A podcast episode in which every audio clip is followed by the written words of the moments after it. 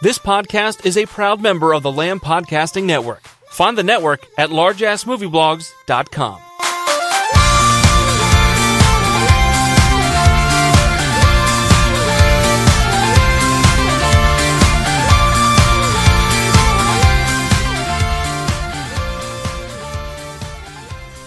Hello and welcome to another edition of the Asian Cinema Film Club. I'm your host as always, Elwood Jones from the Depths of DVD Hell. And of course joining me from Guilo Ramblings and Eastern Kicks is my co-host and partner in crime, Mr. Stephen Palmer. Hello everybody. Thanks for having me back, Elwood. Um, tonight we are obviously celebrating Halloween and we're taking a break from our usual scheduling by doing something a little bit different. As tonight we are going to be holding our Asian horror film draft. And joining us, of course, because who better person could there be if we're talking about Asian horror uh, than our guest tonight? So, of course, it gives me great pleasure to welcome from the host, well, the owner and proprietor of Zobo with Shotgun. It, of course, gives me great pleasure to welcome to the show Zoe Rose Smith. So, uh, welcome to the show, Zoe. Hello, thank you for having me once again to talk about everything messed up. I've had to say, because obviously the area of expertise, should we say, for yourself is kind of unique in the fact that you tend to specialize in more dark and macabre and quite occasionally disgusting elements of cinema. Um, and it's obviously been one of those areas which obviously first led to us connecting the first time because you were obviously talking about like the Ebola syndrome and Niku Daruma and these really bizarre category free Asian cinema films. I mean, what is it about Asian horror that appeals to yourself, Zoe? I think for me, I mean, for me, Asian horror kind of has two sides. It first of all, it's the paranormal side, um, and I'm sure we can talk a lot more about that. Uh, but I mean, I first got into Asian cinema when I watched Ju-on, uh, and that was, and still to this day, I will not watch that because it terrified me more than anything's ever terrified me. And then obviously I kind of ventured into watching a lot more Asian horror, and I, I think the greatest thing is they kind of they have no boundaries. Boundaries don't exist, and you know if you watch a film like Tokyo Gore Police, it's ridiculous, but it's also amazing. And I think for me, that's that's the greatest thing about Asian uh, horror films in particular. There's just not a boundary they push it, they push you to your extreme. And as you said, I love all things macabre. I love everything that goes slightly across the line, uh, and that's why I love it so much. Okay, and I mean, obviously, your site's Zobo with Shotgun, and what was the sort of the inspiration really for setting out on this journey just to discover these weird and, and quite grotesque films that most people tend to avoid, or if they do watch them, it's sort of like that one that one film, and then they do like a big block of something a little more safe, should we say? But I think um, I, I, I kind of, I mean, it's continuing now. Maybe it's not so heavy now, purely because of time issues and you know working a lot, etc. But there came to a point in my life where I was almost obsessed with searching for kind of the most disturbing, extreme, the nastiest thing that could be made in film that wasn't real. So what a lot of people don't actually know about me is I'm I'm very very squeamish when it comes to real life uh, blood and things. I, I I pass out at blood tests. If I cut myself, I will pass out hands down. But when it comes to film, it doesn't affect me at all. And I watched a lot of horror films, and you know, they had a lot of gore. There was, you know, you've kind of got like your torture porn. You've got, I mean, I rewatched Hostel recently actually, and it's it's quite tame considering. But you know, you've got those kinds of films that you know uh, focus a lot on different kind of ways to kill someone, to torture someone, and then I I just got obsessed with looking at these films that went so far that it was, you know, very realistic. The effects were so real that even though you know it's not real, it kind of blurs the line. And when I was at university, I also did my dissertation um, on kind of desensitization through watching horror films. You know, and I, I did a study of, I think I interviewed 200 people in the end, and it seemed that, you know, the more horror films you watched from a younger age, you were desensitized to seeing these types of violence. So through that, I kind of became very focused on how, how far can you push yourself to watch something that's so so extreme with you know violence sexual violence uh, that you that you wouldn't even have thought could exist you know you watch some of these films and they they do things that you're like wow i you know i watched many many horror films and i didn't think that would even be a way to torture someone or a way to show a death um, and I think it was that for me, kind of, it's more like a psychological thing. You know, what can you push yourself to watch? How far can you go before you say, I need to stop watching this shit? It's, it's, you know, going to mess with my mind. And so far, I'm, I'm still on the journey. There's plenty of films I've got to watch. Um, and yeah, I just find it fascinating that, you know, movie makers can really portray something that's so so nasty and would be hidden in the corner of you know the sickest serial killer yet we'll still watch it because there's a there's something in the human psyche that kind of you know curiosity to watch something so nasty. Yeah. I mean it's funny obviously your aversion to real life gore and and blood and it's actually a trait shared by yourself and stuart gordon the legendary horror filmmaker um, who's actually well documented by his own wife of actually fainting on the set of Dolls uh, when he decided he was going to have lunch with her, and she was in full head crush makeup, and uh, he had to go and step outside to have a quick breather because he got himself a little worked up over it. So, but I mean, Stephen, obviously for yourself, I mean, when it comes to the gore and violence, obviously Asian cinema has, for a large extent, been associated with these things, thanks to the likes of Ichi the Killer. Um, where do you obviously stand in when it comes to like the gore and violence? I mean, do you prefer to see it in Asian horror, or do you prefer something a little more subtle? Well, I think Zoe and I are coming from a different place, but that's okay. So I, I, I've always loved horror movies. I've always, I've always loved the cult and the strange. But actually, what attracted me to Asian horror was probably actually some territories which weren't as graphic and gory. Um, so whilst you have, you know, obviously there's the extreme cinema of Japan, and that's where I came in. Yeah, I came in with, like you say, Ichi the Killer audition and things like that, um, and the Cat Three stuff from Hong Kong. But actually, what interests me more is, is, and this is across the board, and horror is just part of this, is, is, is the cultural differences.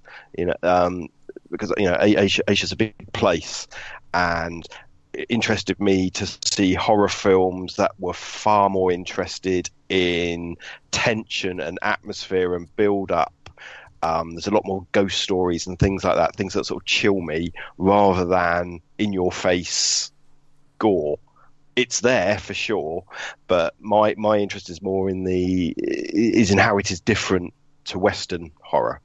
Yeah, I feel certainly when we compare it to Western horror, certainly when you look at Asian horror in general, there is always a reason for the ghost or the monster being there, whereas Western horror, it just tends to be, oh, it's just there, and there's normally some throwaway reason, but there's only, when we look at the Asian uh, horror films, uh, especially things such as like Dark Water, uh, Ring, there's always that deep seated reason for the apparition, the focus of the film being there to begin with. And I think we have actually seen it with some of the later Asian horrors that they've fallen into this trap that the Western horrors have, where everything needs to be over explained. And certainly going back to Dark Water, we found it at the end of that film, the last 15 minutes could have been cut out because it basically explained what we'd already been told already.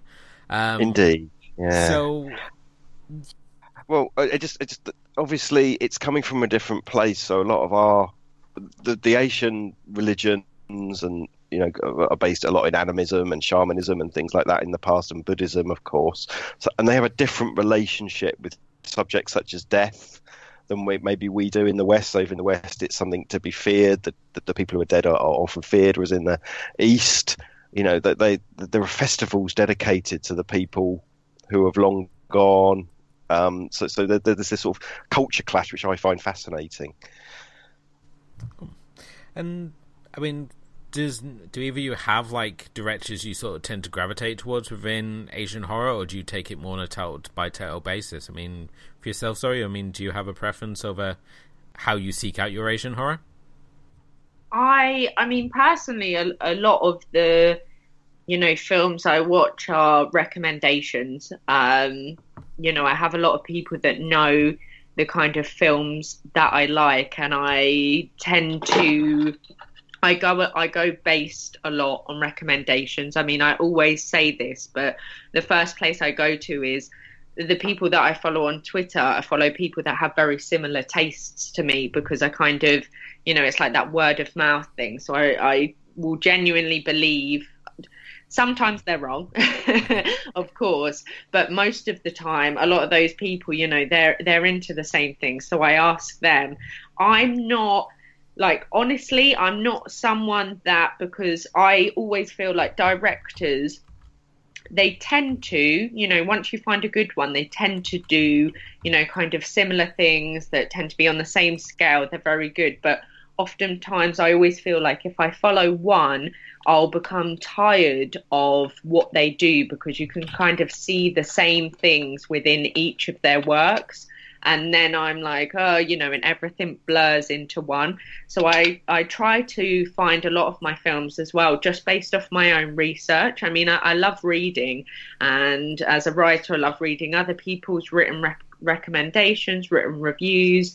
Um, so I like to do research and kind of go based on trying to find, you know, lots of different things rather than sticking to the one person. That's my personal thing. And I mean, I do that for all genres. I like to just kind of see what I like the look of. Because um, I also feel sometimes if you go based on, you know, like actors or directors, you might miss something that's really good because you've gone, oh, I'm going to watch this instead. Or as well, you know, there might be a director you love and then you watch one of their films and you don't particularly like that one. And then, you know, you skip over other ones because it's like, uh, I wasn't sure what you know what they did in this. I mean, I know it's kind of for film. That is one of the things you kind of go based on previous works and and stuff. But I do feel like a lot of directors, uh, you know, they can have something that's amazing, and then they can have something that's really shit. And then also at the same time, they often will tend to use the same kind of you know gimmicks in every single film, and then you you end up tired of what they've done um, so I, I, I, personally, for me, it's recommendations, friend recommendations, and Twitter is a great place for that. Um, same question, Stephen, for yourself. Um, I probably feel very similar to Zoe. Um, I, I, do have directors I love, but not necessarily that operate in the in the horror genre. Um, some of the films I've chosen tonight come from quite famous directors, but I wouldn't say that they are actually horror horror spe- specific. The only there's a couple um, that I will go to. So there's a there's a Thai pair, and um, tonight's going to be instead of two white guys. Um, butcher Asian names. It's going to be two white guys and a white female butcher Asian names, isn't it? So I'm going to go for it. So they're by um, Banjong Pisanthanakun and Park Boom Park Poom Wongpoom, who made um, The Shutter and Alone and the Phobia films from Thailand. I, I, I do I do hunt out what they do. Um, other than that, though, you know, well, obviously, you know, you and I are, are, both on record about Takashi Miike and Sion Sono and people like that if they if they put out a horror film, but it's not because it's a horror film. just because it's one of their just because it's one of their films, you know. I think, uh, yeah, yeah, I think you you nailed it around the head there, Sion. The fact is that a lot of Asian horror sort of stumbled into because it's what's happened to be coming out at the time. I mean, certainly when we had the revival of interest in Asian, in Asian cinema as a whole, it was the Asian horror films which were leading that charge. Because if you remember, as we've mentioned numerous times on the show, it was Ringu, Battle Royale, and Audition, um, and three films, and they inadvertently sparked this huge boom in J horror, especially. Um, and I think because of the labels and the way they're releasing things. I think I've gone through sort of periods with different directors. So obviously, starting off with like Takashi Miike, uh, with like Audition and Dead or Alive, and uh, later Ichi the Killer. Uh, also had people like uh, Shinya T- who obviously gave us Tetsuo, uh, Snake of June, and recently uh, Tsukamoto has really become into vogue because Quentin Tarantino has apparently discovered him or just mentioned him in passing, so everyone's raving about his work. So uh, it's kind of interesting to see him. And then obviously, as we've seen more of an interest in rising Korean cinema, people like Park Chan Wook, uh, in particular, like his Vengeance trilogy. And it's been interesting as we've obviously seen more titles coming across, um, especially seeing more of the extreme titles, just the wide range of genres that Asian horror tends to cover. It's not just so clearly divide, defined as like Western horror, even though you can obviously like break it down to like the two categories. You can have like your traditional ghost stories, like the long haired ghosts, uh, or you can have like the more disjointed, non-linear, more ambitious stuff like uh, MPD Psycho, Pulse, um, those sorts of movies. And like again, just bring back Tetsuo, which is only an hour, but it's probably one of the most random, most bizarre hours of filmmaking you will have the delight or horror of watching, depending on what viewpoint you're approaching it from. Um, but no, I think there's always something new with Asian horror, which is something I haven't found with Western horror. Western horror seems to be very trend driven. It's sort of like whatever's hot at the time, where Asian horror just always seems to be, well, this would be interesting to shoot. Why don't we go and have a look at this? So, so I mean, have either of you sort of found your sort of like limit when you're watching these sort of films that you sort of like thought, oh, okay, I may have perhaps overstood, over like stepped my line. Um, Zoe, I don't think it's going to be so much the case for yourself because I think you said you're still trying to find your line, but I mean, have you sort of hit that point where you think, oh, I may have gone a little too far this time? I think the the furthest I went, and I'm I'm sure I've mentioned this film once or twice before, um, is as you know, Tumbling Doll of Flesh. For for me, that's kind of the the furthest I've ventured, and I still think I can go further. It didn't. It did kind of. I mean, when I watch, it's it's it's a tough watch. I took a couple of breaks from it because I was like, wow, you know, do I need to reconsider my life and the things that I'm doing with my life uh, when I'm watching stuff like this on my own in my bedroom? But yeah, that that was kind of as as far as it goes now, that was kind of my line. But I, I think I think the reason for that is is because it also incorporates kind of the sexual aspect, which I mean, it's heavily sexual violence in you know some ways that like i was saying earlier that i i you know i would have never thought of uh, i never thought that you could you know have sex with uh, a chopped off leg the whole of it whatever it is um, that was not something that would have ever crossed my mind ever before I watched that film.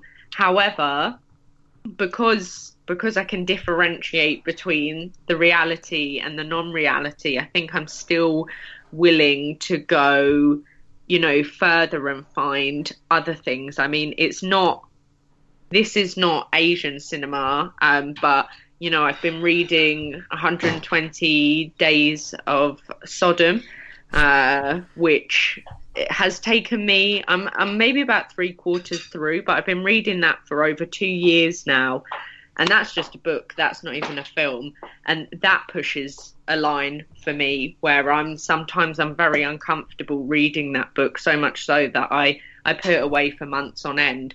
So I mean, I think I would love to find a film that pushes me to that point where I go, I'm actually going to probably go and watch a Disney movie and continue on a Disney theme for the next six months because I need to cleanse myself. Um, but yeah, in terms of film, it's definitely Tumbling Doll of Flesh. And if I mention to anyone that I've watched that, they're, you know, I just kind of have to give a very short synopsis and they're like, ah, okay. I, I, I see what you're watching now. um, and Stephen, have you have you found your limit yet with Asian horror? You uh, are you do you have like this advantage of obviously working within the field that you kind of have prior warning going into films what to expect? I feel like I need a shower just reading the wiki page of Tumbling Doll of Flesh right now. um, um, I I don't know. I, I don't know if I've found a limit. Um, the, the, my problem is possibly is I don't get as scared as I used to, and I miss that. Um, you sort of start watching things with a critical eye, and you and you it's it's very rare that I feel lost or totally caught up in something for either the, the physical or the emotional or the psychological horror to really scare me. And which is what tonight is I think the, some of the, the films I've picked the reason I have is because they have scared me rather than repulsed me. Cool. Um, we're going to take a quick break. Uh, when we return, though, we're going to be diving headfirst into our draft this evening. Um, but until in the meantime, here's a quick word from one of our fellow po- po- podcasters. In a world where podcasts already seem to address every imaginable subject, one man broke new ground with seemingly random obsession about exploding helicopters in movies. He was a podcaster on the edge, a maverick broadcaster who played by his own rules. Now, he has a last chance to talk about the strange way helicopters explode in film. Exploding Helicopter. Available on iTunes and Podomatic now. Think you know about chopper fireballs? Think again. And we're back, uh, still listening to the Asian Cinema Film Club. This is, of course, is our Asian horror film draft. Um, of course, joining me as always is my co-host Stephen Palmer. Hello. And uh, we, of course, are still joined by our special guest this evening, Zoe Rose Smith from Zobo with Shotgun. Hello. Um, if you obviously want to get involved and um, leave us some feedback, let us know your favorite rotation horror. Please do. Uh, we now have got the Twitter feed that is open, which is at AC Film Club. You can also drop us an email, which is acfilmclub at yahoo.com. As well, we now have our own iTunes and Podomatic feeds. So if you're on iTunes, look up Asian Cinema Film Club and hit that subscribe. You know, maybe leave us a review or a nice star rating.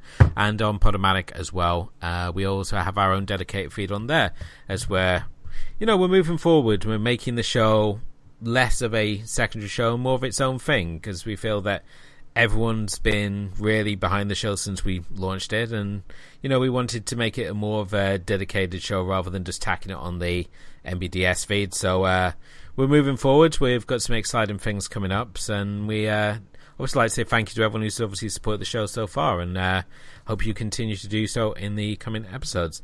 But obviously, back to tonight's show, we are doing a draft of Asian horror. Um, the order of our draftees this evening, we're going to, of course, go ladies first. So Zoe will be kicking us off. It will then go to Stephen and finally to myself, and we will go around the table until we've all named our five. Um, so, Zoe, um, what do you want to kick off with? I'm going to kick off with, and according to the internet, which often lies, it's not a horror film, but I think most would disagree with that. So my first choice is Battle Royale. Damn it. I was more than certain that someone would have that. yeah, Battle Royale, uh, absolutely astounding pick. It's one of those films that people who don't like subtitle movies love this movie. My brother being a prime example. And it's never been dubbed. It's always been a subtitled movie, yet people absolutely adore this movie. It's it's just a great movie. I mean, um, oh my gosh, my fire alarm is going off. Give me one second. No worries. I apologise about that.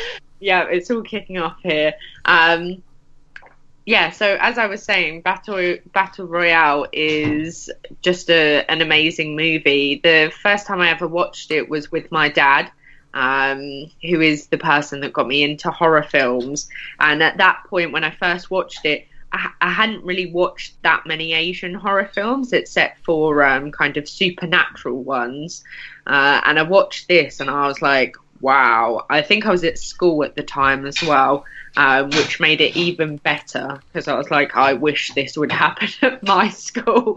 Um, and yeah, it's it's just an amazing film. I I wrote a piece many many many years ago, maybe six years ago, about how I thought the Hunger Games had totally uh, tried to rip off Battle Royale. Uh, and that someone out there had had you know watched battle royale seen how well it had done. Like you said it's never been dubbed or anything so they went ahead and made a unconnected american remake in a sense. Um, but battle royale is great.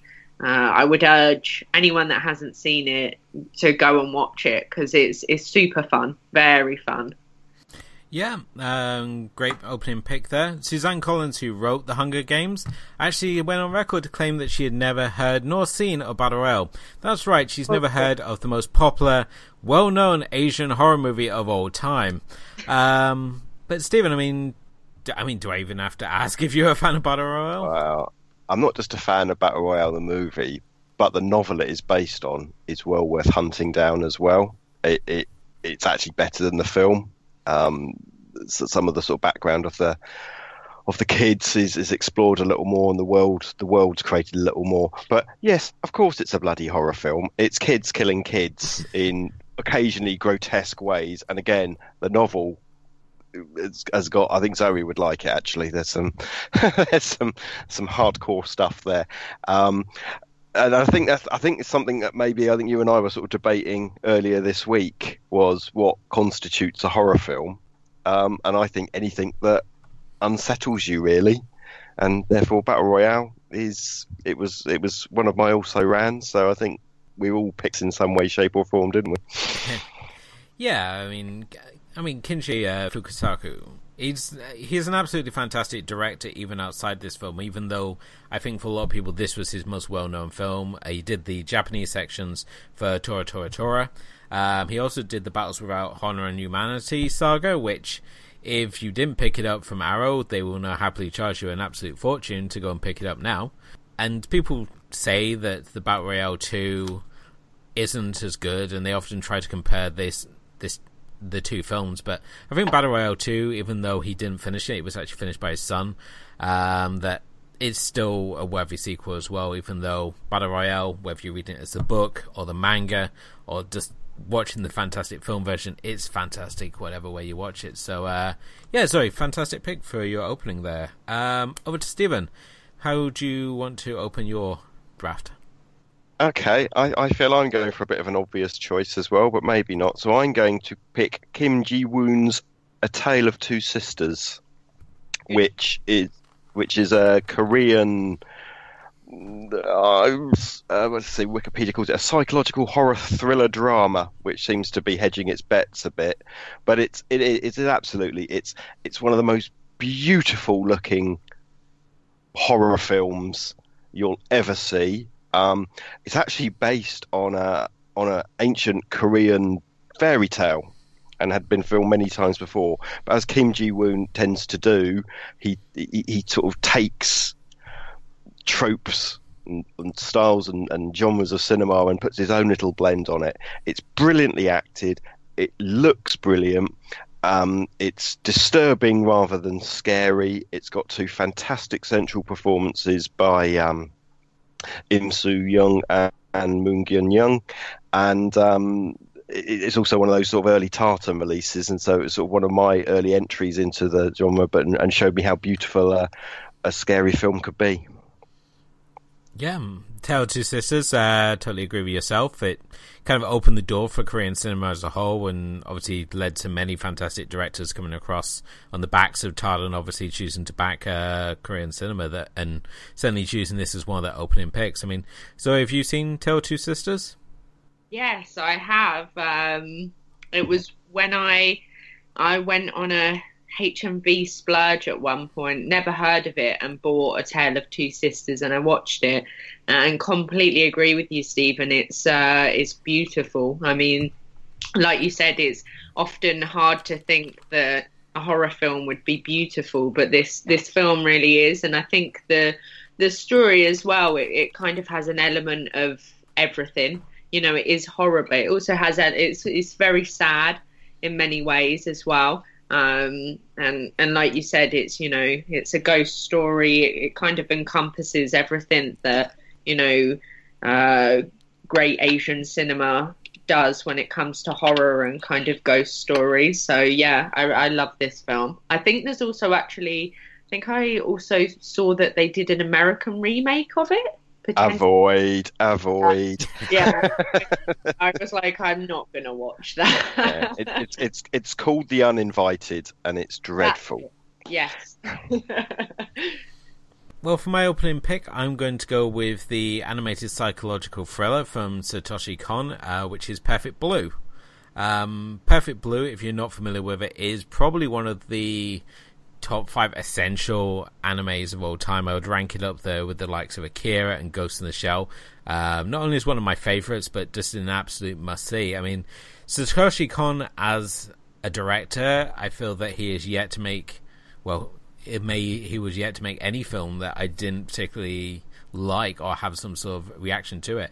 I mean, it's only the sad of the fact he died at 46 from cancer, uh, making it all the more sadder whenever you watch one of his films to know that it's just another one off the list. That there is going to be no more films, and you can see when you look at the likes of Perfect Blue, uh, like it, or his series Paranoid Agent, which is very reminiscent of Twin Peaks, uh, or if you perhaps look at something like Paprika, which served as a key inspiration for the likes of inspiration for Inception.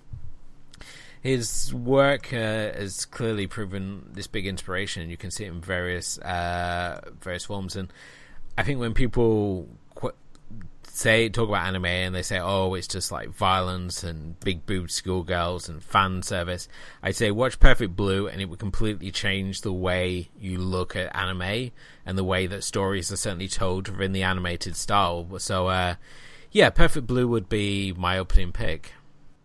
Well, I got to agree with you. You know, I'm not a huge anime fan as we've talked about many times. But Perfect Blue, absolutely, it's one of the sort of four pillars of anime for me. Um, uh, again, psychological thriller, horror, um, and also one of the few films that I actually think would justify a live action remake because I think its its story of, of, of, stardom and stalkers and so on is is just as valid today as it was when it was made. It must be about twenty years ago now. Yeah, because I mean, this was '97, so yeah, 20 years. So, um, Zoe, I think I've, I don't. If, do you say you haven't seen this one yet? No, I haven't. I um, I've never had a good relationship with anime. Uh, but that's it's not just anime; it's kind of cartoon things in general. I I have a hard time watching kind of animated things in just in general. But um, based on your recommendation, I'll, I'll definitely give it a watch. Maybe maybe it will make me change my mind. I'll, be inter- I'm, I'll be interested to see what you make of it. I think you'd like it because it's certainly got its shocking moments in it. Um, one of there's a there's a um, a scene in it where uh, the this ex J pop star who we obviously follow me when she's decided she's going to quit being a J pop star and go into acting, and she gets a role in this erotic thriller called Double Bind, and she plays um, a rape victim in a, a strip club scene, and it's a scene I discussed with Helen McCarthy, who wrote the encyclopedia of um, anime. And I'm thinking, I'm talking to this really nice lady in this really nice knitted jumper, and we're here talking about what tentacles represent in demon in demon anime, so things like Legend of the Overfiend, and in particular, she wanted to talk about this scene. So, um, it was a very surreal afternoon, but it certainly, certainly, sort of instilled in my mind just how good this film actually is. Uh, perhaps more than I realized, and it's certainly only grown better the more I've gone back to it. So, but uh, yeah, that's my opening pick, Perfect Blue. Uh, back to Zoe. Where are you going to go for pick two? Okay, for my second pick, I think I'm going to go for Men Behind the Sun. Oh, God. An- another one of the weird ones, one of the more extreme ones. So I actually I would like to rewatch this because I watched this. Um, I think I was speaking to you the other day about dubbed movies, uh, and I watched this dubbed. And has anyone seen The Mighty Boosh? Yeah. So you know, uh, what's he called? The guy when they're at the zoo, uh, he has the eagle and the big moustache. I think. he's- Right. So anyway, um, it's dubbed, and the main guy's voice sounds exactly similar to that guy's voice, which was a very, very, very strange experience. And me and my friends, we we thought it was. I mean, it made it quite hilarious considering what we were watching. Um, but anyway, back to the movie. That's uh, that's kind of unrelated. Yeah. So, uh, Men Behind the Sun. I I did a bit of research, and this again came up on my list of one of the you know kind of extreme disturbing ones, and I I didn't think it would be that bad. Um, and obviously, it's based on kind of war atrocities and you know historical elements. And I watched it, and it is pretty horrific. Uh, I mean, I love it. I think it's great. Obviously, I wouldn't. it's not a film I would suggest to everyone to watch. I think it's probably more of a a niche kind of taking. But again, it kind of it showcases that extreme element that I really like. Um, and one of the scenes in it that I found actually the most horrific was uh, the scene with the cat, where if if you've seen it, there's a cat and there's lots of rats, and the rats are kind of eating the cat alive. Um, I think me and my friends thought that was, you know, that was quite a traumatizing moment, and we were all like, we're, we're cat lovers, so we're watching that, and we're like, oh my god, is this, uh, you know, is it like Cannibal Holocaust? Is it real, etc. And I did some research, and it turns out that apparently they just covered the cat in honey, and the rats licked the honey off him, and that's why it looks like they're eating him but yeah, I think this film uh, really shows what can be done. I mean, it was it came out in 1988, uh, and uh, you know the effects for that time, special effects are, are great. They are, you know, they are very horrific, and I think that shows kind of you know, like almost uh, a labour of love at that time to go as far to show something so extreme and use effects that uh, for that time were amazing.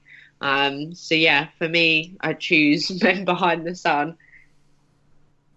Yes, uh, a round of family viewing there from Zoe. Um, Stephen Dwayman ask if you've seen Men Behind the Sun.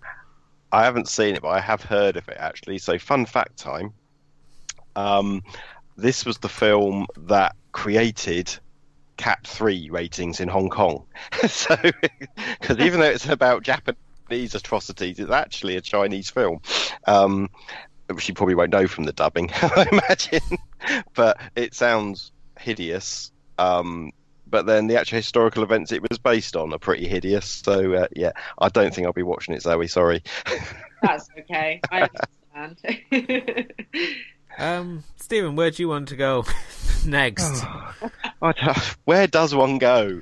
No. Okay. So I'm going to now get. Uh, this- this is another film which um, we could suggest isn't necessarily horror, but um, it's by a director that you mentioned earlier, Elwood. This is Kotoko by Shinya Tsukamoto, who, like you say, was. Uh, is the is the guy behind the Tetsuo films and Snake of June and things like that. And this is a 2011 film um, starring uh, Cocco, who was a sort of a really quite popular Japanese pop folk sort of star, i.e., she sings with a guitar rather than a thousand beats per minute music with helium.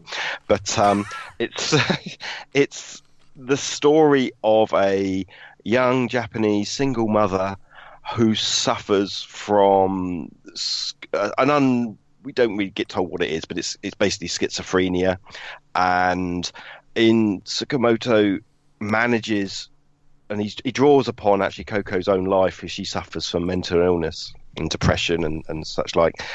And and he just creates this audio and visual world which generates a, a, feeling of empathy that you feel you know what it's like. Um, for example, when she sees people, she also sees like an evil twin of them, and as if they've got sort of violent intentions towards her, and it's just done so brilliantly with handheld digital camera work and this atonal score which appears and the director himself actually appears later on as a, sort of a, stalker that strikes up a relationship with her that lets he lets her beat him up, beat, beat him to a bloody pulp, just so he can have a relationship with her. Um, it, it's probably more of, a, sort of an indie psychological thriller. It's in the same vein as say Polanski's Repulsion or the Bjork film. What was it? Um, Dancer in the Dark, yeah. that kind of thing. Um, but I watched it again last night just to make sure it was it was for this podcast really and it absolutely is it's it's it's one of those films that really made me feel and sometimes the scariest things are things that are going on in your own head, yeah, rather than ghosts and witches and zombies and mad scientists and things like that. It's you know it's it's the it's the self and the and the failure of of understanding your surroundings and making sense of the world, which could be pretty darn scary. Cool. Um. Yeah. Anyone else want to comment on that one at all? Or? No, I haven't I haven't seen that one, but it sounds it sounds really really interesting. Uh, sounds sounds like it sounds kind of similar to like a Asian version of the Babadook. Yes, yes, but well, no, no, not necessarily better, but it, it's much more grounded in reality, although it isn't. But it's available on a UK DVD, so it and, and Blu-ray as well, I think, from Third Window. So it is something that is accessible by people quite quite easily without having to hunt the uh, depths of the internet. Awesome. Um, for my next choice, I'm going to go for another obvious one, I think. Uh, but if I didn't pick it, I would sort of kick myself, and that is Takashi Miike's Audition. Um, Audition, I think, is like Battle Royale, is become one of these Asian horror films which is well known even to people out who would normally classify themselves as being fans of Asian horror. Um, the downside, of course, has been that the real kicker behind Audition has been given away and has now become the most well known aspect of the film. Um, as such, I think this is Miike who's. Uh, when he's releases this film at 90, in '99, is really working at the height of his powers um, as a director, especially for his outlaw period. And here he crafts a film which is quite different than a lot of the other films he's making in this particular period, like Dead or Alive, Rainy Dog, um, Shinjuku Triad Society. And we have this, obviously, this widowed producer who organizes a fake audition to try and find himself a partner. Um, and obviously, he said partner turns out to be an absolute psychotic, as I think we all know know already from just the reputation this film has. Um, but I mean, if you can see audition blind, then all the better. The least you know about audition going in, the better. Um, as this is a film which, if you just saw like the vague trailer that Tartan put out when they released this film, then I would say that that's uh, is the sort of noise you want to have with this film uh, going in because it's a film which really pays off. It's very slow burning, but the actual payoff at the end is just absolutely fantastic. And the slow descent into horror and even just like the slight tinges of madness as we get into like the third act uh, just make this such a standout film, not only for Asian horror but for Takashi's Mi- Takashi Miike as, as well. Um, but I mean, guys, what do you obviously make of audition? Do you are you fans? Yes, definitely. I um like you said, I went into this film very blind. I'd, I'd seen it, like I said, through research uh, and found it, but I I decided uh, I didn't want to know too much about it. Picked up a copy uh, in HMV, and as you mentioned, it, it's very slow burning. And at first, I was like, mm, not sure this is. I was like, okay, when's it going to get to anything? And then I remember one of the scenes with the the bag and whatever is in the bag. And at that point, that's when I realised that I, like you said, there was going to be a good payoff, and I always remember that scene. It was just being so disturbing. I mean, it's so surreal and dreamlike, and so it's it kind of made me feel a bit sick. It's just really, really weird, just weird and disturbing. But yeah, Audition is a great film, and like you said, definitely worth the payoff. Stephen? Well, obviously, we've spoken about this for an hour before on a on an MDBS podcast, so you, you can all go over and find that on the feed somewhere. But yeah, I mean, I'm I'm I'm a fan. Um, I'm a fan of Ryu Murakami's original novel as well, which is actually what I think is most impressive. I think this is Miike's most controlled, measured, and most film-like film um, it, it is a, it is it's a slow burn. Takes a long way to go. It, it's funny the the moment that Zoe talked about, of course, is in the blooming trailer and ruins everything. and, uh, but um, yeah, it will it will stay with you. You will remember this. This is the film that I give to people to say this is the sort of film I watch, and uh, just to get the response back from them later. So yeah, it's easy, easy pick. Yeah, and uh, normally people who've seen it all want to say those very key words, don't they? Tick tick tick tick tick. There we go. um, Zoe, what would you like for your third pick? So for my third pick, I I had maybe like five different options. Um, I I really wanted to pick um, Pulse uh, but I, I spoke about that for a very long time on another podcast recently, so I decided I, I wouldn't because I, I literally picked this film for basically everything because I love it so much. But I wanted to go for something else. And the other choice was going to be um, Ju-on, of course, because of what I said earlier. But again, I've spoken about it many, many times, so I left that out. So I, I actually, my next choice is dumplings um, from Three Extremes because, well, as, you can guess, it's from Three Extremes. It's extreme. Hmm. Uh, my favorite, of course. Uh, and I love it because again it goes back to the pushing boundaries. And I think um, the concept of dumplings which is about a an older woman uh, she performs kind of backstreet coat hanger abortions if you will. And she makes dumplings from these abortions which apparently keep you young which sounds great, not the greatest way to go about it. Um, I think the kind of the entire concept of it is horrific. Uh, uh, uh, in the day, I work for a baby clothing company, so I can't mention that I would ever watch anything like this because it just becomes uh, an issue, and I would probably be worried that I would lose my job. I'm sure I would. Uh, but yeah, I think it's. I mean, it's it's quite short for a, for a film, and I I watched it with my friend, and he I didn't tell him anything about this movie whatsoever. And we started watching it, and he was just like, "Wow, what the fuck is this?"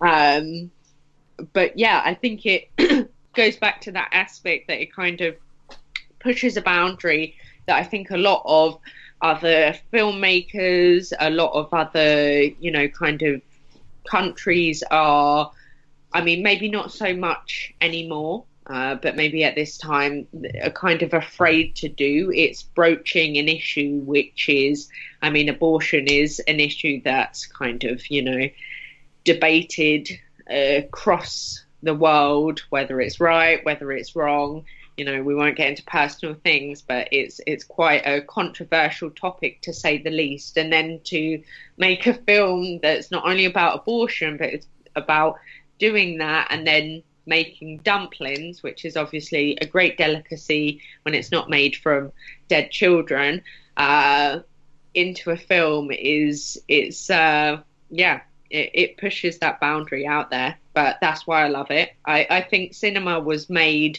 to push personal boundaries and to kind of showcase these boundaries that maybe you shouldn't go there, but why the hell not? That's what filmmaking's about. Yeah, Fruit Chan's uh, Dumplings. It's a film which, again, myself and Stephen, we've obviously discussed, and I think one of the things we talked about in particular in the episode uh, that we talked about it was the sound design being one of the most disturbing elements of this film. Yes. Yeah, hearing Miriam Yeung crunch down on those dumplings is is and especially when, and and they let the secret the secret's out the bag quite early on, isn't it? And and Yeah, it's just yeah. horrible. Um, have you seen the longer version? The the, the they, they made a theatrical length version of it as well. Have you seen that? No, I haven't. I watched it as the As part of Three Extremes. So there, there's Oh. one that's it's about twice as long, and the ending's a little different, and there's a there's more subplot with her husband. Um, but Okay, that that's that's equally worth checking out. Um, I, I I think we decided they both sort of stood alongside each other, didn't we, Elwood? Yeah, I mean, uh, both cuts are as good as each other. It's not the case of, and it's not even like the case of like the the longer versions, like the director's cut. If you if you want, they both have their own own way, and I, I think they both stand on their own. You can either have like the short version in Three Extremes, which is a really fun, grotesque little self-contained tale, or you can have the longer version, which obviously expands on certain characters and uh, gives us I want to say it gives us a different ending as well. I believe. Uh, it's slight, it's slightly different, yeah. um, which makes it worthwhile. But no, I've, Dumplings is one of those unusual films in the fact that you can recommend both versions, and neither version's inferior to the other. Um, so, yeah, whether you watch it as Three Extremes, which obviously has the advantage of the fact you get uh, the short films by Park Chan Wook and Takashi Miike as well, or you're watching as its own film, um, I don't think you can go wrong with either version, certainly. No, Uh, totally agree. Totally agree. Yeah. Um, so I would never put you down as selling baby clothes. As Yeah. No, most people don't. But yeah, spend my daytimes, you know, talking to mums about babies and cute stuff. it's like, oh, you like babies? You should really watch Dumplings. Yeah, slip, slip, slip them a copy of Men Behind the Sun. Yeah. okay. Um, Stephen, where do you want to go next? Well, I'm going to go. So, I just want to say, Pulse is one of my favourite films of all time, and I didn't pick it either. So that it's lost two chances from the sounds of it to get on Why here. have you done this? I know. I was, I was trying. I was trying to get, I, but yeah, I, uh, totally. That that that's that's for any other business. But yeah, absolutely brilliant. So I'm going to go for a film called Dream Home by um, director Pang Ho Cheung, who is one of my favorite Hong Kong directors. Um, this is quite a departure for him. Um, so if we just dribble back a bit in history, like we said, the Cat Three thing in Hong Kong, where cinema actually in China across the board was un- is still in, in mainland China. uh, There there is no rating system, but Hong Kong because of certain films, one of which we've already talked about, um, set up a rating system, and that's what's known as Category Three, and that set off a whole bunch of extreme films um, like the Ebola syndrome, and even the Shaw Brothers ended up in Cat Three land before before they ended. Um, when the when when when Hong Kong got handed back over. Um, it was quite sad for Hong Kong cinema because all that, that, that extremeness, that not just in horror but in, in all sorts of cinema, has been washed away, and Hong Kong cinema especially is is quite muted these days. So actress Josie Ho um, formed a film company, Eight Five Two Films, um, alongside some other people like Juno Mak, and um, in order to kind of recreate that golden age of Hong Kong cinema. Um, it hasn't been an entirely successful experiment, but the first film they they put out was a film called Dream Home, and Dream Home is the best Asian slasher film there is. Period. I won't have an argument about it. Um, it's about a young girl who is desperate to move into a dream home, saving up all her money. Unfortunately, um, she gets involved in a chain. She can't, and they turn her down. But she's so desperate to have this house, she embarks on a rampage of murder and death just to get this house. So it's it's it's a great horror film. It includes a cock chopping.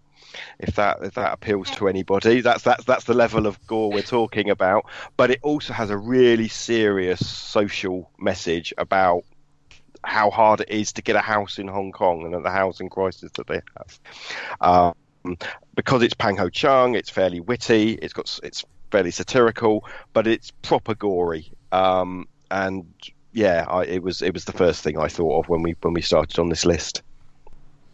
Yeah, fantastic. I mean, uh, Dream Home actually made it on our list over on our Facebook and Twitter feed. We are having a thirty-one. Yes, we're having a 31 uh, film countdown to Halloween.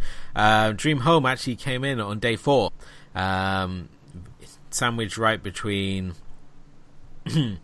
um, Bloody Muscle bloody muscle bodybuilder in hell. Um, while on the other side we had our point. So uh, yeah, Dream Home is not to be confused with the Daniel Craig movie uh, of the same name. Um, obviously, J- Dream Home is yeah, it's certainly a unique film, um, and certainly in the fact that it's an Asian slasher. Um, I would say I don't tend to see too many come across. So, but no, great pick. Um, for myself, I'm going back and forth of my options at the minute. I'm going to go uh, pick another director that I'm absolutely obsessed with, and that is Sion Sono with the film Coldfish. Um, Coldfish is a film which I think I stumbled into a lot like Sion Sono. I mean, it was one of his first films that I saw without realizing it was a Sion Sono movie, the same as Love Exposure, uh, Suicide Club, and it's basically this film where this mild mannered guy who works in a fish shop um, is finding himself under pressure from his more upscale rival who basically run the shop. Like if Hooters decided to get out of the bar game and get into the fish selling industry, they would make a fish shop like the one we see uh, him working in here. And it's really the story of this guy, and he's sort of drawn into this darker world of body disposal as he gets caught up in this string of ongoing murders that are being carried out by this rival tropical fish salesman and his wife. It's a film that is bloody, but yet at the same time very justified in its violence. And I just found this film absolutely fascinating. I think if anything was responsible for my session, session with Sono's films, I would say it with this film, uh, even though obviously Sono's now gone on to be more known for the likes of Tokyo Tribe and Why Don't You Play in Hell. Um, this still remains like one of those points where his films like really started getting really interesting and started just being more than just another Asian horror director. Um, between this and Love uh, Love Exposure, I would say is really when he started getting really interesting as a director, and something that he's only seems to have continued with the films which have followed, as he's kind of picked up the mantle from Takashi Miike uh, in sort of like continuing that outlaw period style that uh, Miike used to obviously be more familiar with before he obviously went on to do sort of more more highbrow uh, sort of cinema that he's doing now. Um, but yeah, Coldfish. Uh, anyone got any thoughts on that one, or your fans? It's on my radar, but I haven't. I haven't watched it yet. I uh, I've heard it's very good. Uh, it's not my favourite Sion Sono. Um, I would have gone with Suicide Circle probably as as the horror pick, but it's it's from a very strong period of work. Like you say, it's it's um it's part of like the trilogy with uh, Love Exposure and Guilty of Romance, two films which I love, and I always think it's the weakest of the three. but you know, it's it's a bit like saying you know it, it's the weakest of brilliance. So it's it's still a it's still a fantastic pick. Cool. Uh, Zoe, where would you like to go next? Okay, so going slightly newer, something that I watched not that long ago, actually, uh, that I really, really, really enjoyed was uh, The Wailing. Lots of people had, I heard lots of people talking about it. Again, it says on on the internet that it's not horror film, but I think it is. As you said earlier, Stephen, it if something disturbs you, then it's a horror film. So we're going to include it. Uh, so it's from Na Hong Jin. I can't pronounce anything. Welcome to the club. and um, yeah, I mean the storyline is is kind of hard to wrap up, but basically there's uh, a series of brutal murders in a in a village, and um, one guy is suspected of doing it. He kind of came to the village not that long ago, and it follows the police detective as he kind of tries to catch this the supposed killer um, of these brutal murders, um, which you know as time goes on it kind of involves his daughter who you see he's very close with um, what I really enjoyed about the film was kind of the overall atmosphere of it. So this is obviously not not one that's on the extreme scale, but uh, how you said earlier, Stephen, how there a lot of Asian films often focus on kind of you know it, the feeling of it being very tense. I found this film so the the runtime is it's very long. I can't remember how 156 minutes is the runtime. So it's it's a long, long film. I watched it on a train journey, but the entire film kept me on edge. I felt very tense. I felt the atmosphere. It has there's lots of different elements to it, and I think in a way it is kind of a slow burner because it runs for such a long time. Some of it's kind of slow uh, and it seems almost as nothing is really happening. But I think when you look at it on an overall whole, although nothing is really happening, lots of things are happening, and you know, for for the protagonist, his he's you know it starts at the beginning of the film and you kind of see his bond with his daughter is very close and it it builds up that kind of whole emotional state between him and his daughter and their loving relationship and then it goes through you know this is although it's his work it's suddenly becoming part of his home life and there's these brutal murders and there's this creepy guy involved supposedly uh, and a lot of people kind of you know there's hearsay there's rumors um, there's kind of you know how you said earlier about uh, how in the kind of Asian genre, lots of uh, you know, it's ghost stories, which um, is a lot about their culture. This plays into it. You know, they believe in they have a shaman there who tries to rid you know the the guy of the devil that's supposedly in him committing the murders etc but i think i think generally what i loved the most was how tense it was the whole time I just felt on edge. Um, and I really enjoyed it for, as I said, for the run time. Usually after the, that amount of time, you're kind of like, yeah, come on, it's uh, getting tiresome. But there wasn't a moment when I was tired of it. The the entire film I felt was very tense and kept the atmosphere the whole way through. That was my next pick. I am now hunting down to choose from my other my reserve list because I, I, I couldn't agree more. It was Eastern Kicks Film of the Year last year, so they all the contributors had a vote, and it wasn't what I voted for, but it was in my top three. Um, it, it, everything Zoe says in spades.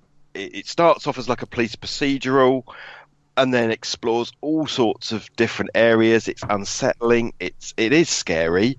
Um, it, it, also looks at things like Koreans' inherent racism to Japanese people. Um, it looks at shamanism. It looks at fakery in religion. Um, it, it, and it is it's a long film, but God, I, I don't like anything longer than ninety minutes, and I stuck with it the whole way, and I was I was seriously affected by it. Um, Korean horror is has had some very popular films. I've spoken about one, and I'm sure you know over the next few years, uh, Elwood will speak about many, many more. But it had hit a bit of a rut, and this film has reinvented Korean horror for me because it has shown that it can be looked at with a completely different eye in a completely different way, and it, it just escapes all the normal tropes of, of, of Korean horror. It's a brilliant film. Um, yeah, a film. I think along with Train to Busan, this has been one that's really been in vogue recently, uh, certainly in the horror community. And of course, I haven't seen it, um, so I will eventually get around to uh, correcting that. Much like seeing Train to Busan, which I've also not seen, so shame on me twice. Um, we mentioned you mentioned already about the genre hopping, and I find this is something that is very that Asian cinema is more willing to do than Western cinema. Um, certainly, when you look at like another example being like Save the Green Planet, which starts off as kind of a light-hearted comedy and then goes into quite a dark, dark psychological thriller.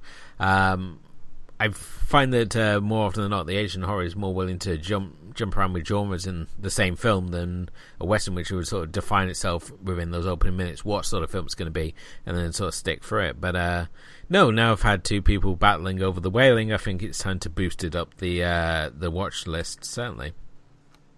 I mean, Korean cinema is especially fond of genre hopping, not just in horror, but um, in in in all sorts of films, a film can start off as one as as a police thriller and end up as a a girl with cancer story, and and you think, how did I get there? And um, that, that it, it, happens all over Asia, but, but Korean cinema is particularly um, particularly enjoys messing with you like that.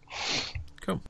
Um, Stephen, where did you want to obviously go now that Zoe sunk your battleship? Yeah, I know. I, well, it was going to happen, although I thought you were going to do it to me, not Zoe. but, uh, um, okay, it's fine because I had about 150 films to choose from. So I'm going to go for one of the Whispering Corridor films. But not the one people think I will go for. So the Whispering Corridor series are a bunch of Korean films that the only connection really is I think they're all produced by the same people, but and they're all about schoolgirls in all girls' schools. And they all kind of vary in their story. Um, the, the, the, first film is a is, is a, is a pretty straightforward ghost horror in a in a school. The second film's a bit more artsy. Um, the third and fifth films do something else, but the voice, I think, is is fairly unique. Um, so it's it's Whispering Corridors for the voice. Um, I like it because it's basically the story of a girl who gets killed and is a ghost. But it's not one of those ones where you find out she's a ghost in the final act. We know straight away, and she as a ghost is trying to find out who killed her, and we find out the story of her life around that. It's it's got a sharp look to it rather than some sort of the dreamy stuff going on. It eschews a lot of all the lesbian subtext of the other things. Not that there's anything wrong with that, but it just makes it a little bit unique. And it stars Kim Ok Bin, um, who is one of the one of the top modern um, uh, Korean actresses and she'll currently be. So, so I think her, probably the other role people know her from is in Thirst, um, uh, Park's sort of um, vampire film, sort of. Um, but she's the star in The Villainess, which is sort of doing great guns at the moment. But yeah, The Voice, Whispering Corridors 4. Again, Whispering Corridors, another series I need to get into. So thank you, Stephen, for obviously providing me a starting point there. I mean, is it best to watch them in order, or can you just watch them in any sort of order? There's no, there's no, there's no, there's no continuing story. They just sort of happen to have similar environs that they take place in. Um, they, they, but they are very different films. I think three and five are feel pretty sort of standard, and they'd probably be a good starting point. Um, was a bit of an outlier. One one is good because it's the first, um, and the second one is interesting, but it's a bit more of an investment of time. It's a bit more psychological than horror, um, a bit more artsy fartsy, but I like that. Cool. Um, so, is have you seen it, or is it one for your list as well? I've I've heard of the. I think it's is it the second one, the Memento. Memento Mori, Mori, yeah. Purely because my the company, the baby company I work for, are called Mori. so I've heard of Memento Mori because uh, when I search for Mori on the internet for work, it brings that up.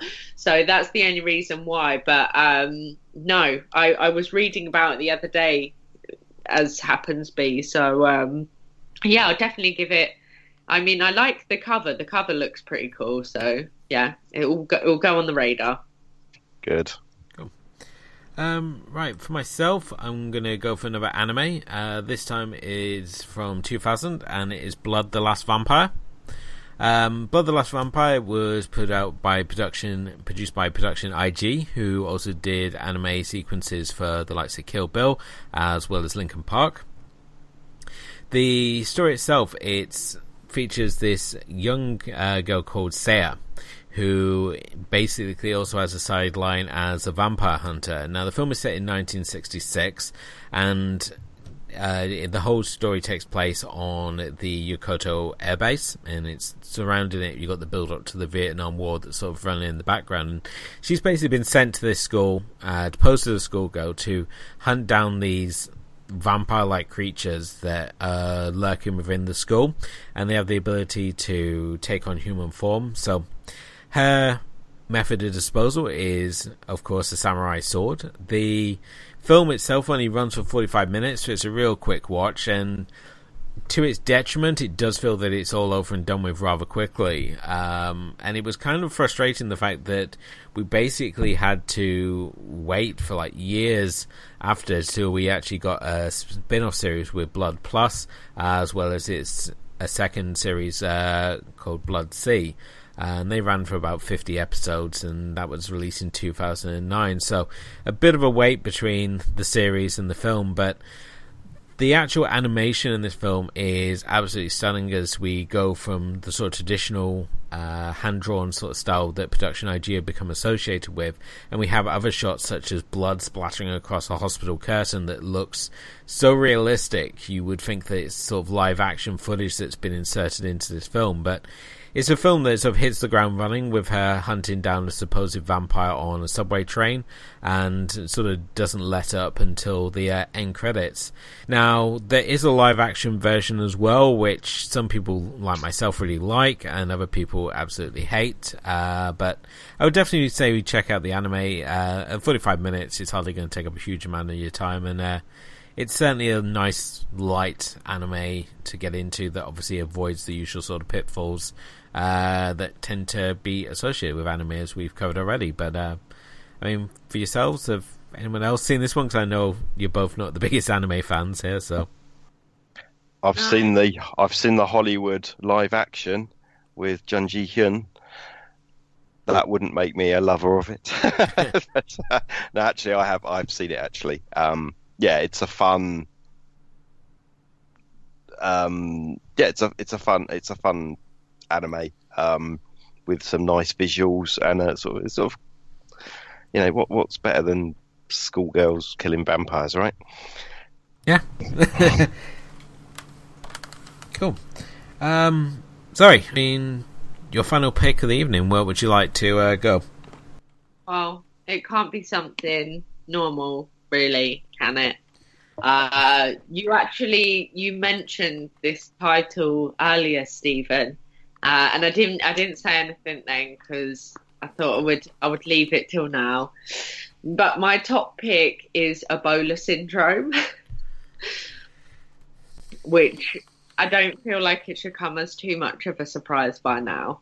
Um, I love this movie. I think it's it's absolutely hilarious, and I don't I don't think it's meant to be, but there are some scenes particularly at the end, that I cried with laughter at. So I decided that I would watch Ebola Syndrome when um, there was the whole, you know, kind of thing when Ebola was actually an issue. Uh, and that's that's actually how I stumbled across it because I was in the process of one researching movies, two I was looking up the Ebola, and by happen of chance, I kind of came across this film, and I was like, you know what, what, what kind of better time to watch it than now? Um, as messed up as that may be, but I was like, you know. So it's from Herman Yau, uh, who you probably know for The Untold Story, another very messed up film. Um, and it features uh, Anthony Wong, who has also been in many uh, many Asian horror films, is known for kind of Cat Three, etc. Uh, and Ebola syndrome is about, as they like to call it, a serial rapist. Um, and he goes to Africa and he rapes someone and he contracts Ebola. He goes back uh, to Hong Kong where he lives with his wife and his daughter. Uh, he runs a, I'm not sure if he runs it or he works there. Um, anyway, he is at the restaurant and he starts infecting people with Ebola and then feeding them in the form of burgers to other people so that basically a kind of Ebola uh, infection starts in their their town.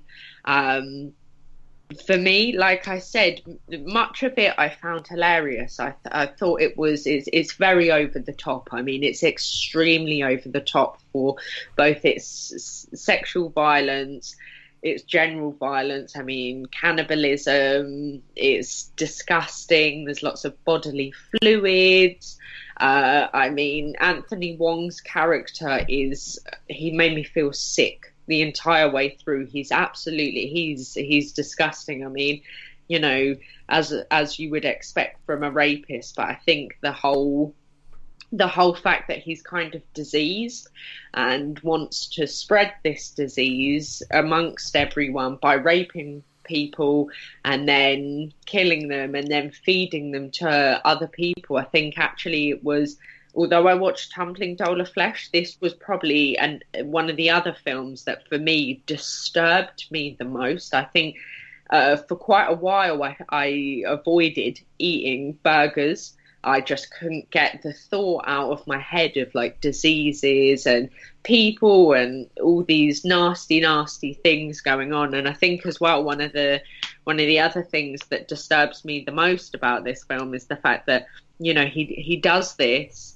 He rapes women in the day and then he chops them up and he feeds them to his customers. They they say the food is amazing. You know, the, the restaurant starts pulling in lots of customers, and then he goes home to his wife and child as if ne- nothing ever happened.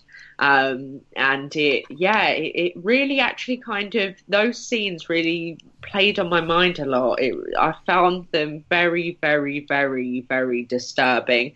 Um, and then when I got to the end, I mean, the parts that made me laugh, he's he's kind of running running around just spitting at people, trying to infect them with Ebola, and it's so it's I mean it's so ridiculous over the top that it, it did make me laugh. I just kind of you know I I imagined this happening in real life, and I was like, it's it's just chaos. It's absolute chaos. Um, but yeah, so that's my last pick, Ebola syndrome. Yeah, choosing a suitably classy note to go out on there, Zoe. So thank you for that one. Um, well, I love the Ebola syndrome. Right, that'll be a shock for you. I think, I think, I think it's I, that. That's the kind of because it's so over the top. Yeah. So, so, sometimes these sort of, not so much from Hong Kong, but sort of the Japanese ones, I find are a bit po-faced and a bit overly serious, and I that that turns me off. But this is just a laugh. And what's even better, and this just sort of sums up Hong Kong cinema to me. I mean, Anthony Wong has gone from that and the Untold Story and things like that. He's he's actually a half caste. He's half English, half half Hong Kong, or half Chinese, and he's risen to become an absolute giant of cinema. Not just in Hong Kong cinema, but actually he's, he's been in some Western films as well. And I have a rule that if you add Anthony Wong to anything, you make it instantly better however shit it is. So he, the way his career has gone from this, if, if you if you put this in a Western context and somebody made films like that, they wouldn't go on to win Oscars. Well, No. An- Anthony Wong has done the equivalent. And even more than that, Herman Yau, you've mentioned two of his early films, is now one of the best directors in currently working in Hong Kong. He's risen above and beyond. He makes all sorts of films. And he makes them on a budget and he makes really solid films across all sorts of genres. And this is just one of the things I love about Hong Kong cinema, I guess, is that it's got this melting pot of weirdness, and out of it, people can rise and become mainstream as well. So you know, I don't expect you'll find many Western people. You you you find you find the actresses, don't you? The Hollywood actresses that did one horror film back in the day or something like that. But these, you know, this is filthy film.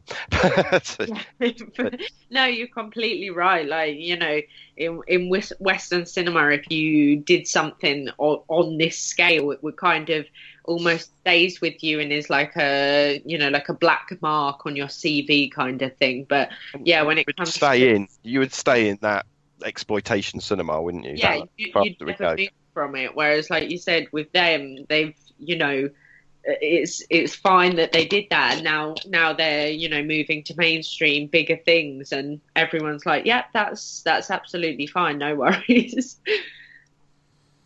Yeah. Um, I want to disagree slightly, and I want to say a Western director who starts off in splatter and is now highly regarded as a very. Profitable mainstream. I think Zoe's got it already. Sam Raimi. Sam Raimi would be another good one. I didn't have Yeah. him. Um. Peter Jackson. Yeah, that's very true. Peter Jackson did his trilogy of splatter. He did Bad Taste. He did Meet the Feebles, and he did the absolutely divine uh, Brain Dead or Dead Alive if you're in the states. He then obviously goes off. He does Heavenly Creatures. He does The Frighteners. Then makes a little no little scene trilogy of Lord of the Rings, and uh, does his fanboy version of King Kong, which I really like. And um, now I think everyone forgets, you know, he was the once this like golden boy splatter, and I mean he's really proud of those films. He keeps saying that he's going to re-release him. He's got all this footage and back uh, behind the scenes material he wants to release with them, but he just keeps getting drawn onto these big projects and never getting time to do it. So I will say though, I, I agree with you, and Sam Raimi's another example of, of someone who's maybe managed to to rise up. Jackson's less less Oscar worthy work was done in New Zealand rather than in the Hollywood system, but uh, yeah, it, it's it's still fairly rare. Um, whereas you you go and have a look at Anthony Wong's Raped by an Angel four and things like that that he's in, and then put put it put it back to some other stuff that he's in. I, Yeah. I, I don't. Yeah, it, it, it, it's a far more common story in um, certainly in Hong Kong cinema. It might, not be quite true around the arrest of Asia. I'm always surprised when Anthony Wong shows up as a good guy in anything. I mean, when Infernal Affairs comes out, and he's like the the undercover agent's like, um, obviously he's reporting to. I was like, what's Anthony Wong doing playing a good guy? He's like, you know, the, the sleazy bad guy, and even if he's supposedly playing a good guy, he's always like a dirty cop, like we saw in like Beast Cops. Um, it's very rare for him to just play an actual, just genuinely good guy. So, well, uh, this is this is one of the things he had to fight against because he was a half caste and has got quite European looks. Is that he was always cast as the bad guy, and it, he's he's been quite a vocal fighter for for to get rid of the institutional racism in Hong Kong cinema. So, yay, Anthony Wong. Yeah, definitely. Um, right, your pick now, Stephen, I believe.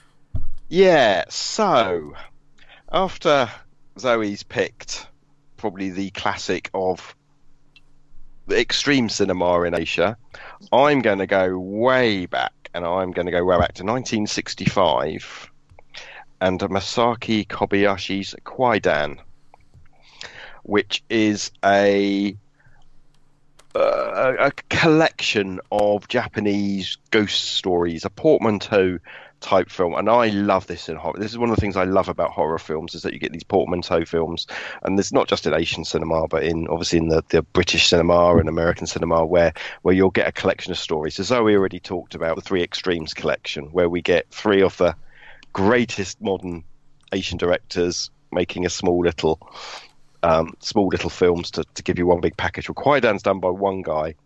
It's um, it adapts. I'm going to say three and a half popular Japanese ghost stories, um, and although as a package it's a bit of a feast. Um, I'll see you 150 minutes for the wailing, and I'll raise you 182 minutes for this one. but you can watch all three and a half films separately if you want to. Um, the opening story, the black hair, that's where Sadako comes from, guys. Um, that's where the long-haired ghost and and the Asian you'll see in a lot of Japanese and Korean films where hair seems to be very uh, a, a, signifier for ghostly and horrific events. So remember, we talked about XD last time. The grandfather of Sadako of the Ring or XD, all that is, or the grandmother, I suppose, is the black hair. Um, the other three and a half stories are all equally good. Um, it, it's a classic for a reason. The story behind it is even more fascinating. It nearly brought down Toho Studios. Um, but you know, if you if, we're going to go back, go to a bit of classic. Let's go to Kwaidan. Go. Uh, yeah, it's uh, unquestionably it's a classic. I mean, it's I think it's sort of fallen off the radar of some uh, Asian horror viewers, uh, but certainly one still worth discovering. As you said, I think it's responsible for so much within Asian horror. Um, I mean, Zoe, have you heard of this one? No, I haven't. Um, I just looked it up though, because obviously, like you were saying, the there's the whole thing of the hair is a, a really big thing in kind of like Asian horror supernatural films you know, even in like the in the Grudge, uh, I, maybe it's not as rele- relevant, but you know, when the hand comes out of her hair in the shower, um, you know, it kind of plays on the hair there. And I think there's another film called Hair Extensions or something ridiculous, like yeah, that's what, that's what we. Ken goes on with the hair. So yeah, no, I'll, I'll definitely have to watch this. Yeah, um, you, will often find just before something spooky's happening, the girl will find some hair in the sink plug hole or something like that. And, and so water and hair are the two big signifiers in Asian cinema of ghostly events coming on. That's why I, I cut all my hair off. you see, now you mentioned hair in the plug, it just reminds me of my scummy old housemates. well, they were probably all ghosts, mate. That's what it was, just not the fact that they were just pigs. So it's like, yeah, just what I need to deal with first thing in the morning is you and your lack of bathroom hygiene. Um, okay, um, the last selection for myself, um, it's going to seem like a bit much sort of like a throwaway sort of film, but it's actually a film I really try to recommend whenever I get the chance. Uh, that is the 2008 South Korean horror film Death Bell. Now, this is a film that's kind of like Saw in a way, in the fact that it's a group of students who are partaking in this elite class to prepare for a college exam, and they find themselves being targeted by this serial killer who forces them to solve problems. Otherwise, one of the group will die. And one of the things I love about Death Bell is the fact that it opens with this post-apocalyptic zombie sequence, which has nothing to do with the rest of the film, um, and features some of the most creative kills I've seen in Asian horror in a long time. Uh, we have someone who suffocated to death with candle wax. Someone else is put into a washing machine, which is actually on the back of the DVD case. And when I was going through the films in Blockbuster, was kind of what appealed to me to make me want to rent it because sometimes you only need to see one shot from a film to, you know, see that you know this is something you want to check out. Be it like the big bird coming behind the parachuting guy in the giant claw, or in this case, just someone inside a washing machine. I thought, well, you know, I've not seen that, and uh, I think I would give that a go. So it turned out that Death Bell has a lot more to offer than that, and uh, yeah, it's it's probably one of the more overlooked horror films, uh, especially within the realm of like Korean horror. Uh, but it's uh, it's uh, it's certainly an enjoyable one and certainly worth checking out.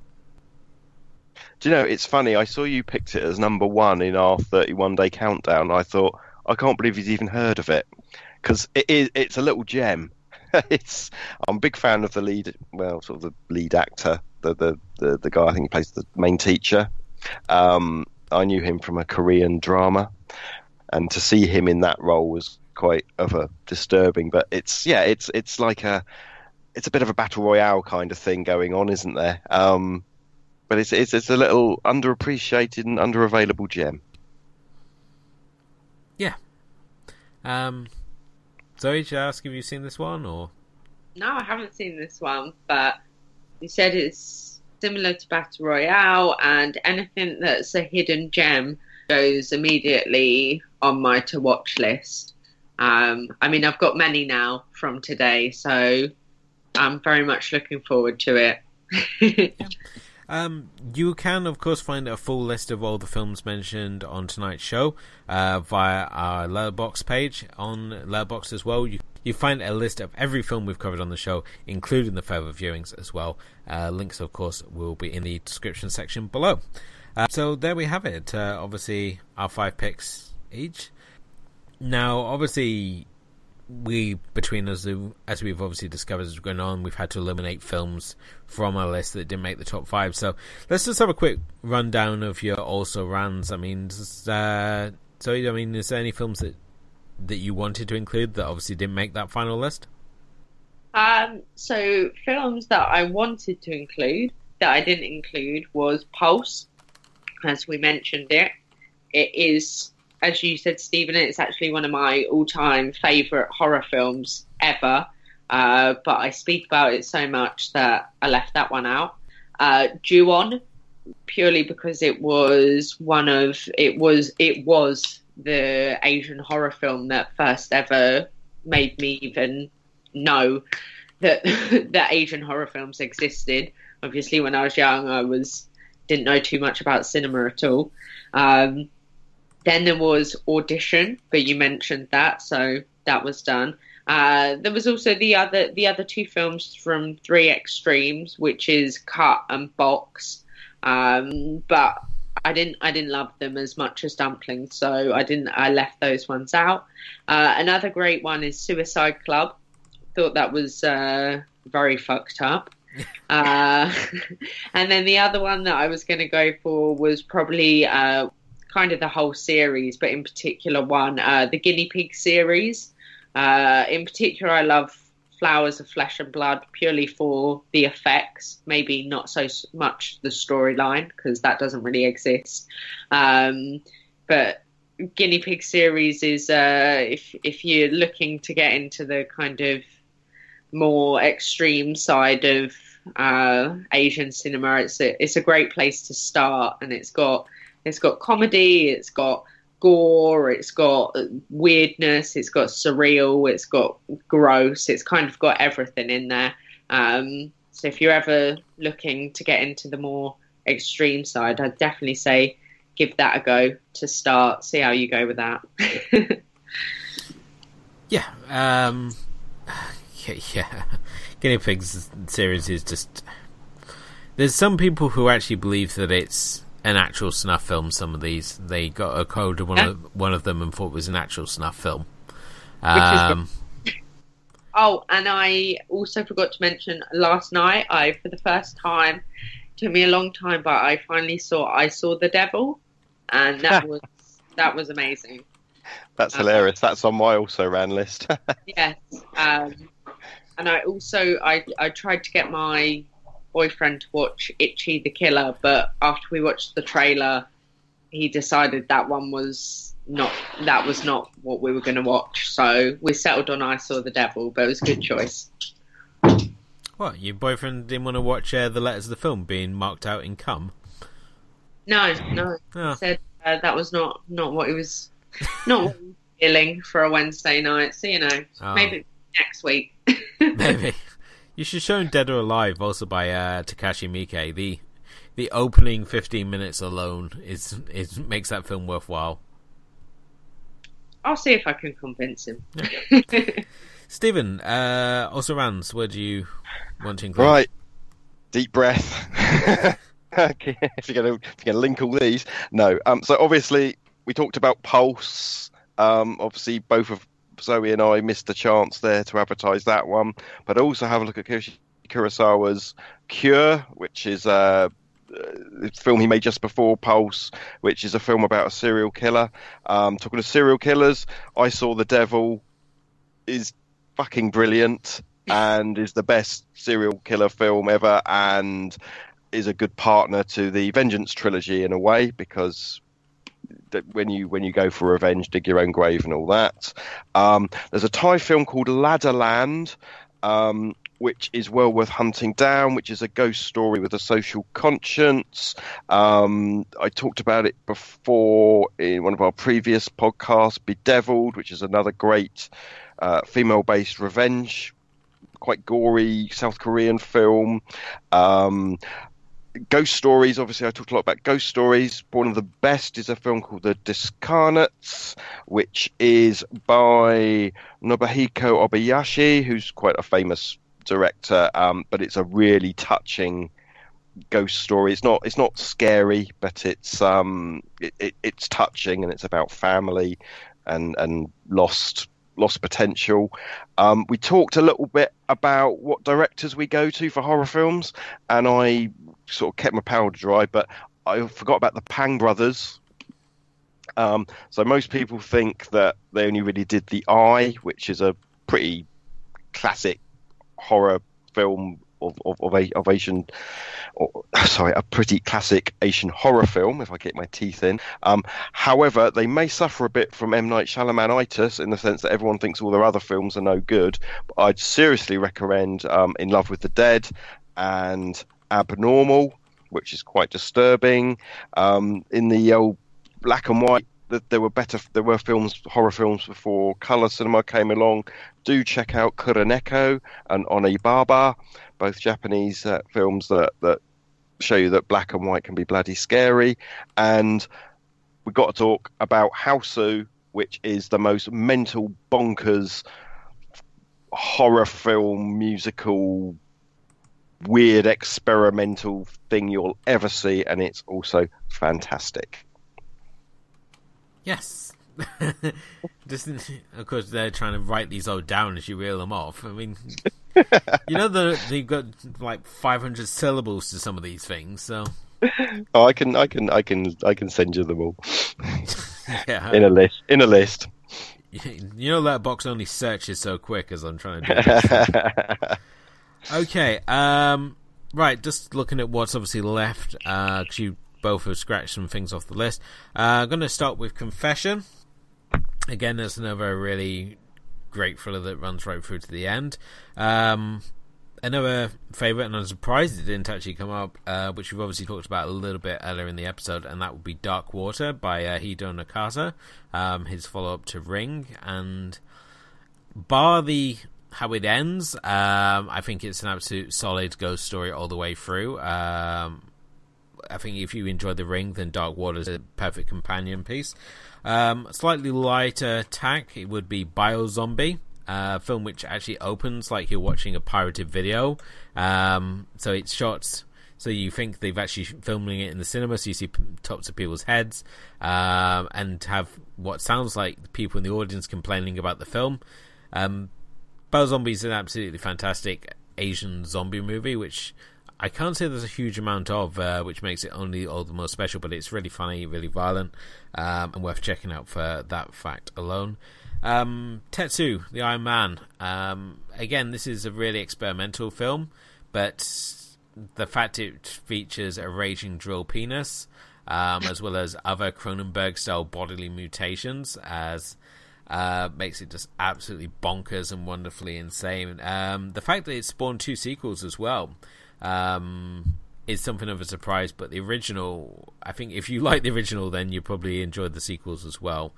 Um, and uh, final, my final sort of pick for the evening, of course, would be Save the Green Planet. Um, a film which I think it falls in that grey area, whether is it thriller, is it a horror film? Um, certainly for myself, and certainly as it goes on, goes on, it becomes more of a horror film and less of the light-hearted comedy that it starts off as. But yeah, Save the Green Planet, where we have this seemingly nice guy who believes that this head of this head of a big industry is actually an alien and sets out to prove his cause by kidnapping him and torturing him using his own twisted sort of logic um, is a really underappreciated film and uh, definitely one still worth discovering now. But um, yeah, those are obviously our picks. You can find the full list, including the also runs on Letterboxd, which uh, we will put the link in the description below. So uh, make sure you go and check it out there, and uh, also check out our complete uh, film list of films we have covered on the show today as well. Um, I'd like to thank uh, Zoe obviously for coming on and showing her picks and shocking us perhaps with uh, some of her taste. Thank you for letting me come on and scare people, as always. if people want to obviously come and find your work and uh, see just how deep the rabbit hole goes, where's the best place to come and find you? The best place to find me is, of course, zobowithashotgun.com. Uh, you can also find me tweeting on Twitter about strange movies I've watched that I might have got not got the time to fully review, seeing as I'm currently spending my life packing boxes at the moment. Um, or you can find me over at the Horrorist, uh, currently slating many indie films that I've watched lately, which I feel awful about, but I've seen some awful, awful films which I've completely slated. So if you're into that, you can also find me over there. nice, nice. Uh, Stephen, if people obviously want to come and find your bits, where can they still find you now? Well, I will start writing again for GueroRamblings.wordpress.com, but I am pumping out some regular stuff still at EasternKicks.com. Awesome. Um, as for myself, uh, as well as our, our site and sponsor, thatmomentin.com, um, where you can currently not only read my movie tourist series, uh, which recently looked at the monster islands from the Godzilla franchise, as well as Pigsty Alley from Kung Fu Hustle. Uh, you can read my blog from the dvdhell.blogspot.co.uk. Uh, also on Twitter, which is at Elwood underscore Jones. Um, again, for the show, please uh, come follow us on Facebook or follow us now on Twitter, which is at AC Film Club. Uh, let us know uh, your favorite Asian horror movies or your thoughts on Asian horror, Asian cinema in general. Um, the email is open as well, which is acfilmclub at yahoo.com. And uh, if you haven't done already, please do uh, subscribe. Leave us a rating on iTunes, which uh, is under Asian Cinema Film Club, or also on Podomatic as well. We have got those independent feeds just for this show, all up and running now. Uh, so please go show us some support and let us know what you think about the show. But um, again, thank you to our special guest tonight, Zoe Rose Smith from Zoboa Shotgun, for joining us. Thank you for having me. Uh, thank you, of course, as always, to my partner in crime, uh, Mr. Stephen Palmer. Thank you for having me, and happy Halloween, everybody. and uh, this is Edward Jones, signing off another edition of the Asian Cinema Film Club. Uh, thank you again for listening.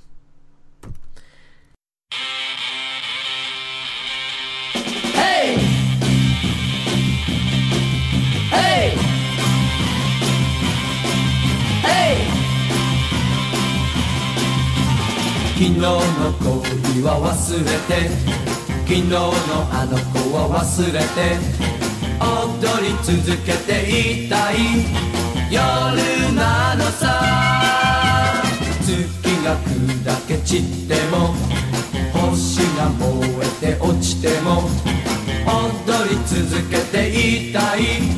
夜なのさ。胸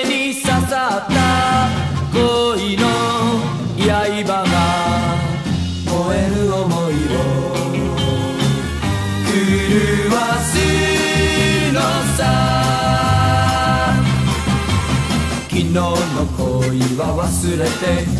昨日のあの子は忘れて。踊り続けていたい。夜なのさ。